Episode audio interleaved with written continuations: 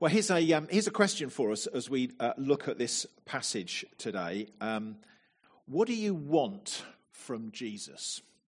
What do you want from Jesus? Um, we've seen, haven't we? John's uh, written this book. He, he said in, in, in, chapter 20, uh, verses 30 to 31, um, he's written it so that you might believe that Jesus is the Christ, the Son of God, and that by believing you might have life in his name. So, so he says he's come to bring us life. And, and in verse 35 of today's passage, Jesus makes this astonishing claim when he says, I am the bread of life. Whoever comes to me shall not hunger, and whoever believes in me shall never thirst. But what does he mean by life? What should we expect from Jesus? What should we look to Jesus for? And, and you know, we live, don't we, in a very materialistic world here, here in the West. You know, a world that has got very little interest in the eternal, uh, a world that gives very little thought, actually, to the eternal, but is massively taken up with the material and with the temporal, with the, with the here and now. And that preoccupation with the temporal and the material, it, I, I think it's not simply creeping into the church as well. I think it's gone viral in the church. As, as, Christians, increasingly have an expectation of Jesus that he has come to meet our temporal or our material needs or, or expectations. You know, be that for our health or for our relationships or for our career potential or for our lifestyle or for our financial security or, or, whatever it might be. In other words, that Jesus has kind of come in order to help us live our best life now, as one famous uh, book puts it. Or, or if not that exactly, then at least to give us a materially comfortable life now. Well, here in chapter 6, I think Jesus is going to challenge that thinking as he spells out what he means by life in him. Um, if you've been around last last few weeks, you, will have seen chapter five. Jesus has claimed to be God's divine Son, who has come to do His Father's work, uh, which is um, uh, to come with all the authority of God, to give life from God, and to bring judgment from God.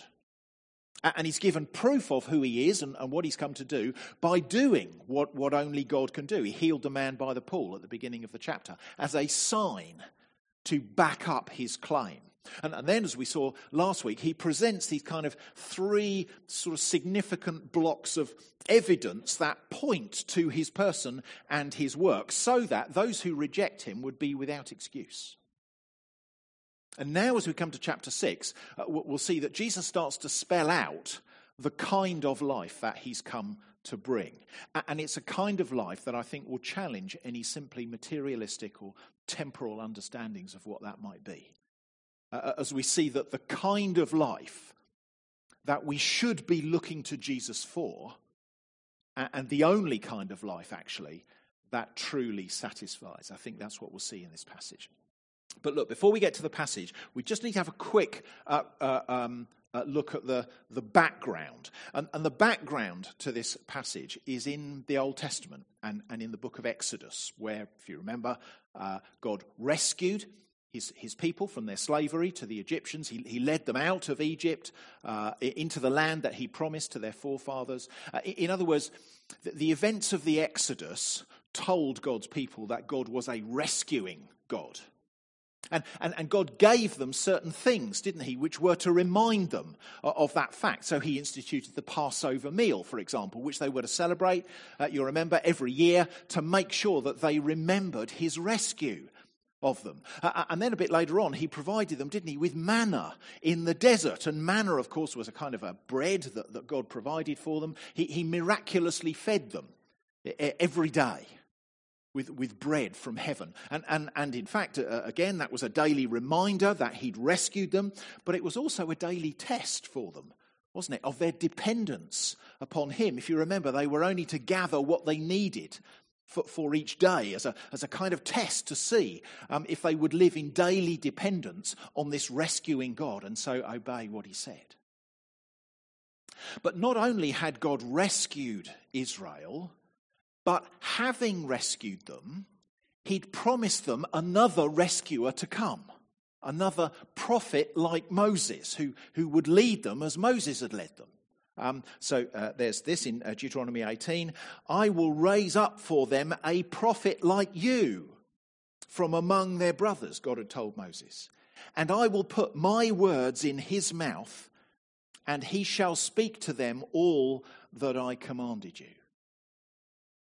And so now, as we come to the New Testament and we see today's passage here in John 6, well, what we're going to see is that Jesus is that one who was promised.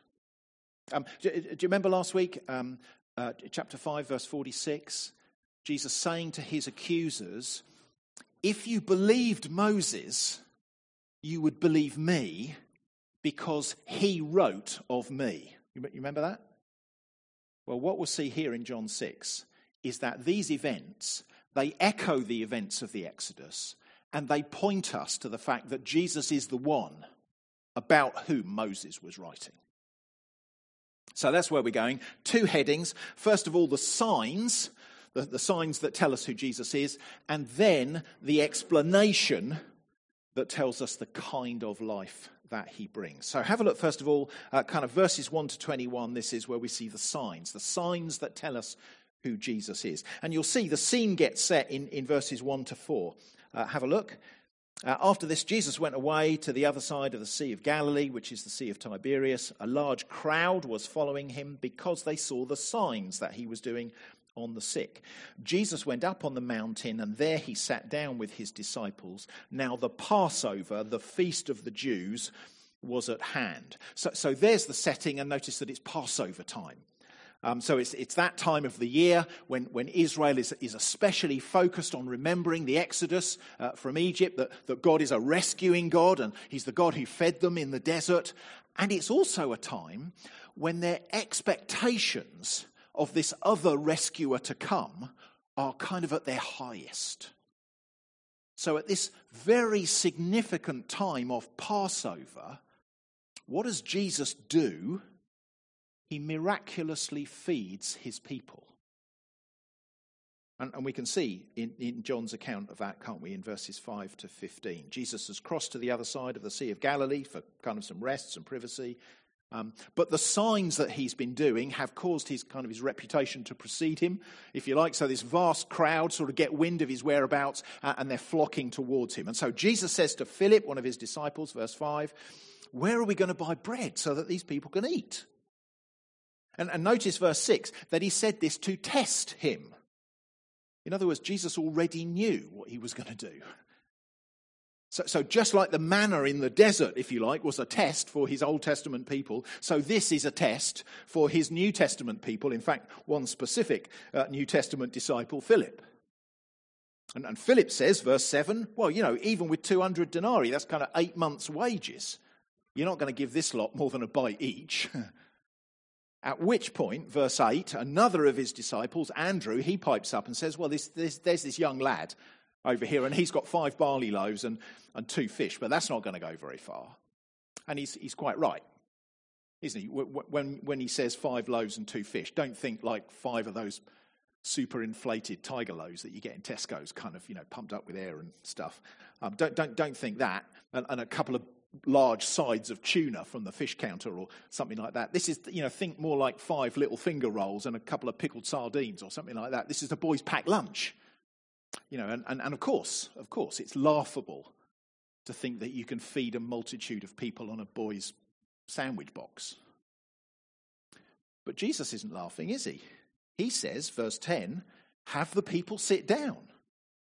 And, and they did, and, and the men alone who sat down, verse 10, numbered about 5,000 in all. So that's not including the, the, the, women and the children. If you, you add them in as well, and you're talking about what? Double that? Triple that? So Jesus takes the loaves, he gives thanks to God, and he dishes out the bread to those who are sat down. He does the same with the fish. And notice, verse 11, they had as much as they wanted. Or, or notice verse 12, when they had eaten their fill. In other words, everyone was satisfied. Thousands of people had as much food as they wanted. And, look, there was more left over than there was at the beginning. Twelve baskets full of leftovers are gathered up, verse 13. That's staggering, isn't it? In, in, in, fact, of course, for many, it's so staggering that they say it just kind of beggars belief. You can't believe that. And, and, attempts are made to kind of explain it away because you know people just can't do that kind of thing. One one theory I heard was that what you know what had actually happened is that the boy offered to share his packed lunch and, and so shamed the rest of the crowds into sharing their packed lunch. Uh, as well, and that, that's how it all happened, in which case it turned out to be a nice little story about sharing. Of course, sharing's a good thing to do, isn't it? But, but to reduce this to a, a, a, a story about sharing is to completely miss the point. Because the whole point of what Jesus is doing here is that he is miraculously feeding them, thus showing them who he is. Remember, this is taking place at Passover time. They're remembering God's rescue of them. They're remembering that He's the one who miraculously fed them in the desert. They're anticipating the new rescuer to come, the, the prophet like Moses, the Moses like Messiah that, that God has promised them. And then Jesus does this He miraculously feeds them. Do you see? It's a sign. It's a sign that tells them who He is. Which might be lost on, on some modern readers, of course. But those who witnessed it, well, they knew exactly what it meant, didn't they? Verse 14 when the people saw the sign that he had done, they said, This is indeed the prophet who was to come into the world. You see, they made the link, didn't they? Uh, Moses had, had been God's agent of, of rescue and provision in, in the Old Testament. And God had promised them a new Moses, a new rescuer and provider to come. And then Jesus does this. He gives them effectively manna from heaven and shows them that He is the one. Well, no wonder, verse 15, they want to try and force him to be king, kind of there and then. but it's interesting, isn't it? That Jesus doesn't want that to happen. Find that odd? And so, perceiving that this is what they were about to do, verse 15, Jesus withdrew again to the mountain by himself. And, and the reason that he does that is that although the people have correctly understood who Jesus is, he's the Moses like Messiah who was promised, they've kind of got that. What they didn't know was the kind of Messiah that Jesus was and the kind of rescue that he'd come to bring. See, at this point in their uh, in Israel's history, they were a people, weren't they, under Roman occupation. So they were an oppressed people. They were a dominated people. They were a humiliated people, a people who'd lost their, their national freedom. And, and so the, the messianic expectation at the time, the kind of rescuer they were expecting, was a, was a powerful warrior king who would free them from their Roman oppressors and re establish them again as a, a powerful nation once again. And, and so, what was impressing them about Jesus was his miracles, his, his displays of power. Now, you can see this in verse 2. Look, a large crowd was following him because they saw the signs that he was doing. Or, or verse 14, uh, when the people saw the sign that he'd done, they said, This is indeed the prophet who'd come into the world. You see, the, the, the, the hint there is that they've misunderstood the nature of Jesus' rescue, haven't they? What they wanted was a political rescuer to help them with their felt need, their, their immediate material expectations. And so they wanted to force him to be that kind of rescuer for them. But Jesus is not interested in being that kind of a Messiah. That's not what he's come to do. And, and so he, he withdraws.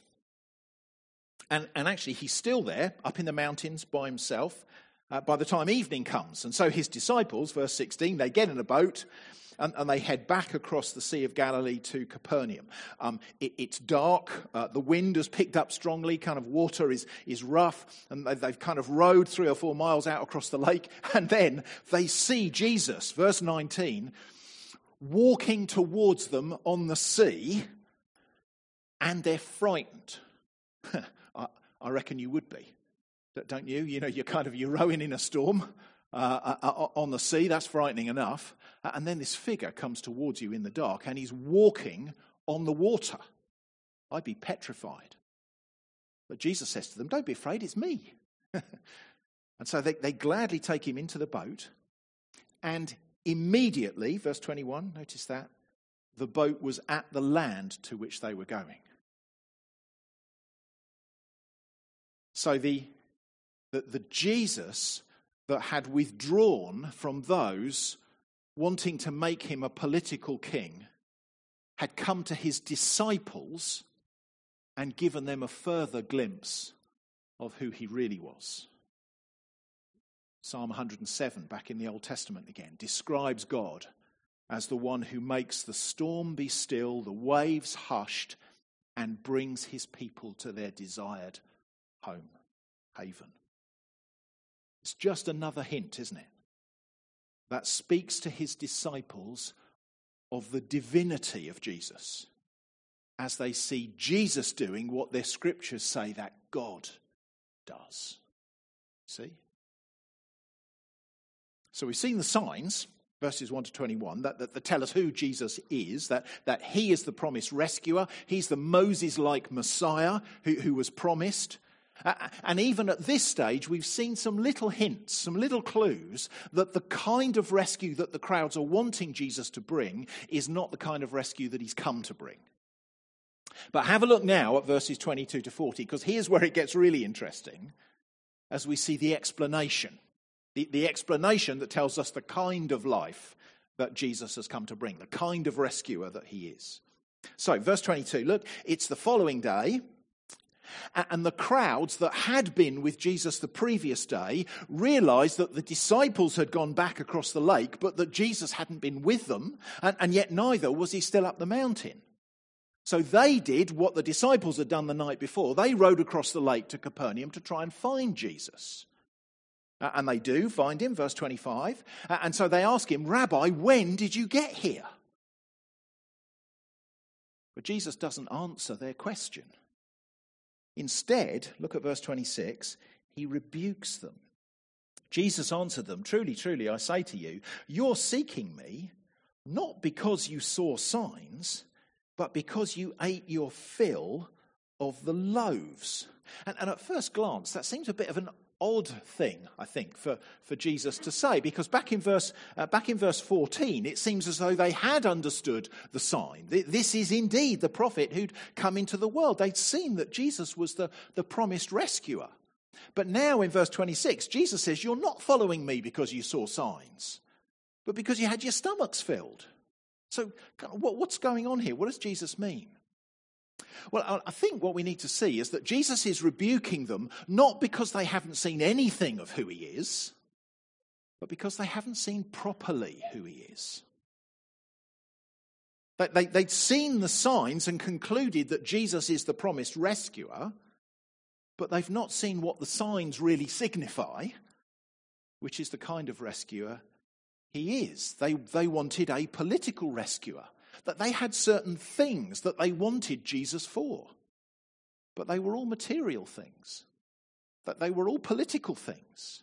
Here's a guy who can feed our stomachs, so maybe he's the one that can do other things for us too, like free us from the Romans. You see, they didn't see in the sign what they should have seen because all they saw was the answer to their material needs. And Jesus exposes that in verse 27 don't labor for the food that rots. In other words, I'm, I'm not here to feed your stomachs or solve your political problems. Don't get so caught up in the merely material and, and immediate needs that you miss the point of what I've come to do. No, verse 27 labor for the food that endures to eternal life, the food that will satisfy you forever. That's what I'm all about, Jesus is saying. But they don't get it, do they? Verse 28 What must we do to be doing the works of God? In other words, what, what, does God want me to do to, to earn that food that endures to eternal life? How do I get that? What do I do? And, friends, that's what so many people want to do, isn't it? They, they want to work their way to God. That's what all the world religions have in common, isn't it? They're just different ways by which people are trying to earn their way to God through, through religious works. But that's not what Jesus is about. Because he replies, look, verse 29, This is the work of God, that you believe in him whom he has sent. He's, he's just told them, hasn't he, at the end of verse 27, that this eternal food is something that the Son of Man will give you. In other words, it's a gift. You, you don't have to earn it, you're given it as you simply believe, as you place your trust in the one that the Father sent, the one who's standing in front of you, the Lord Jesus. But their response, I think it shows that they're still only interested in their idea of what kind of rescuer they want. Have a look at verse 30. So they said to him, Then what sign do you do? that we may see and believe you? What work do you perform? Our fathers ate the manna in the wilderness. As it's written, He gave them bread from heaven to eat. So, so they're, they're reminding Jesus, aren't they, of the, the miraculous feeding of Israel in, in the desert. And they're saying, So, what are you going to do, Jesus? You know, this is what Moses did for our forefathers, and, and of course that was, that was miracle food, uh, wasn't it? But it still rotted, it didn't last for eternity. So, so are you going to do something more miraculous still? Jesus, what kind of food are, are you going to give us that's going to be more miraculous than that? You know, come on, Jesus. If, if you're the, the, the Moses like Messiah that the scriptures are pointing to, give us a sign. To which Jesus replies, look at verse 32. Truly, truly, I say to you, it was not Moses who gave you the bread from heaven, but my Father gives you the true bread from heaven. For the bread of God is he who comes down from heaven and gives life to the world. Do, do, do you see what Jesus is offering them? He, he, he's, saying, he's saying there is a bread that comes down from heaven. It's the true bread that, if you eat of it, gives life. Indeed, it's the bread, verse 27, that endures to eternal life. It lasts forever. You know, wow. I'll have some of that bread, please, they say in verse 34. They're, they're interested, aren't they? Jesus is speaking a bit cryptically, I think a bit mysteriously, of course. They're maybe not quite sure what he's getting at. Maybe you're not either quite yet, but they're interested. So, what about you? Friend, are you interested? You interested in bread like that? Bread from heaven, that if you eat it will satisfy you forever? Does that sound good? Would you like some of that? Look what Jesus says. Look, verse 35. Jesus said to them, I am the bread of life. Whoever comes to me shall not hunger. Whoever believes in me shall never thirst. But I said to you that you've seen me, and yet you don't believe. All that the Father gives me will come to me, and whoever comes to me I will never cast out.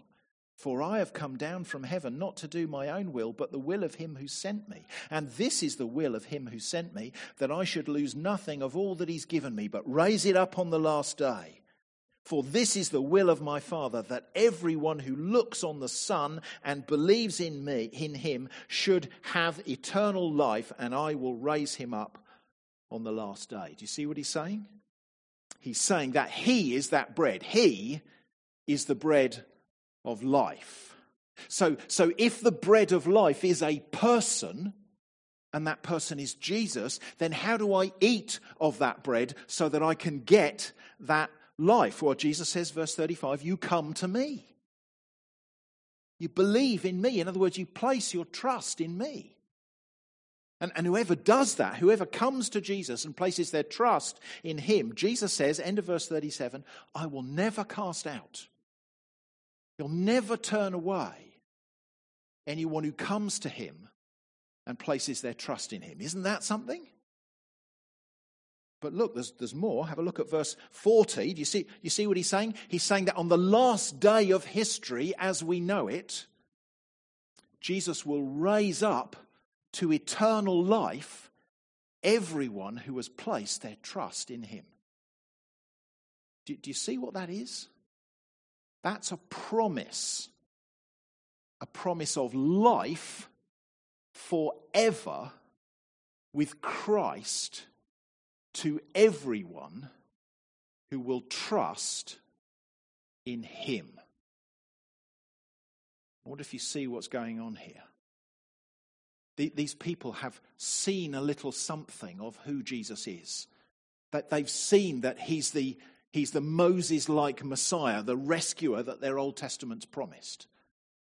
But they've not seen the kind of rescuer he is, or the kind of life that he's come to bring.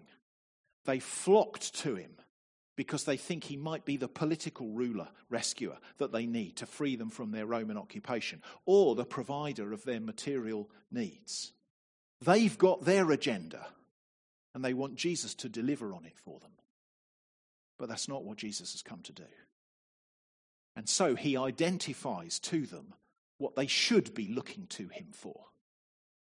Not someone to give them manna, not someone to give them kind of ordinary bread to solve their material and temporal needs, but to give them what the manna was pointing to all along, which is Himself, Jesus, the bread of life, the one who's come so that through trusting in Him, we may have the totally satisfying, eternally lasting life that He's come to bring. So, friend, can I ask you that question again? What do you want from Jesus this morning? You know, we noted at the beginning, didn't we? We live in a very materialistic world, a world that's not very interested in the eternal, but is massively preoccupied with the material and, and with the here and now. But what Jesus tells us in, in this passage is that while that might be our agenda, it's not his agenda. Jesus did not come to give us the material comforts we think we might deserve or the political solutions we think he should. Jesus is concerned about our eternal future. And so, the challenge to us this morning, maybe if we're not yet trusting in Jesus for our eternal future, is to ask ourselves will we accept Jesus on his terms? Will we see that God's agenda is about far more than the here and now? It's about far more than our present material or social or political concerns. Jesus did not come to sort out our present material needs, but our eternal destiny. So, will you trust Him for your eternal destiny this morning if you've not done that already? But also, if, if we're already Christians this morning, Again, we've noted, haven't we, how the world's preoccupation with the material and, and the here and now is rubbing off on the church as well. It, it's showing itself in, I think, really unhealthy, materialistic views of what Jesus has come to do. And again, this passage challenges us as the church, doesn't it? The gospel of the Lord Jesus, friends, is not a social gospel. It's not a health or wealth gospel. It's not a political gospel. Jesus did not come to meet our earthly agendas, but his eternal agenda. And so the gospel that we believe and the gospel that we proclaim to others is not to be a gospel in which Jesus is the answer to our felt needs. Like, like come to Jesus and have your best life now. No, it's to be a gospel in which Jesus is the answer to the eternal problem of our sin's consequences. And friends, what an answer he is. I am the bread of life, he says. Whoever comes to me shall not hunger. Whoever believes in me shall never thirst. God's agenda, friends, is that we would believe in Jesus and so have satisfaction and life in Him forever. Let's pray together. Our gracious God, our loving Father, we thank you so much for Jesus. Thank you that in Him is life eternal. And, and we pray that each of us here this morning would, would not miss Jesus' invitation to come to Him and have that life in Him.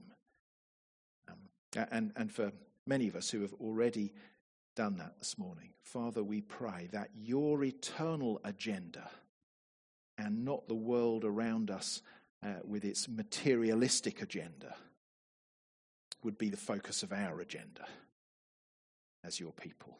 And these things we pray in Jesus' name.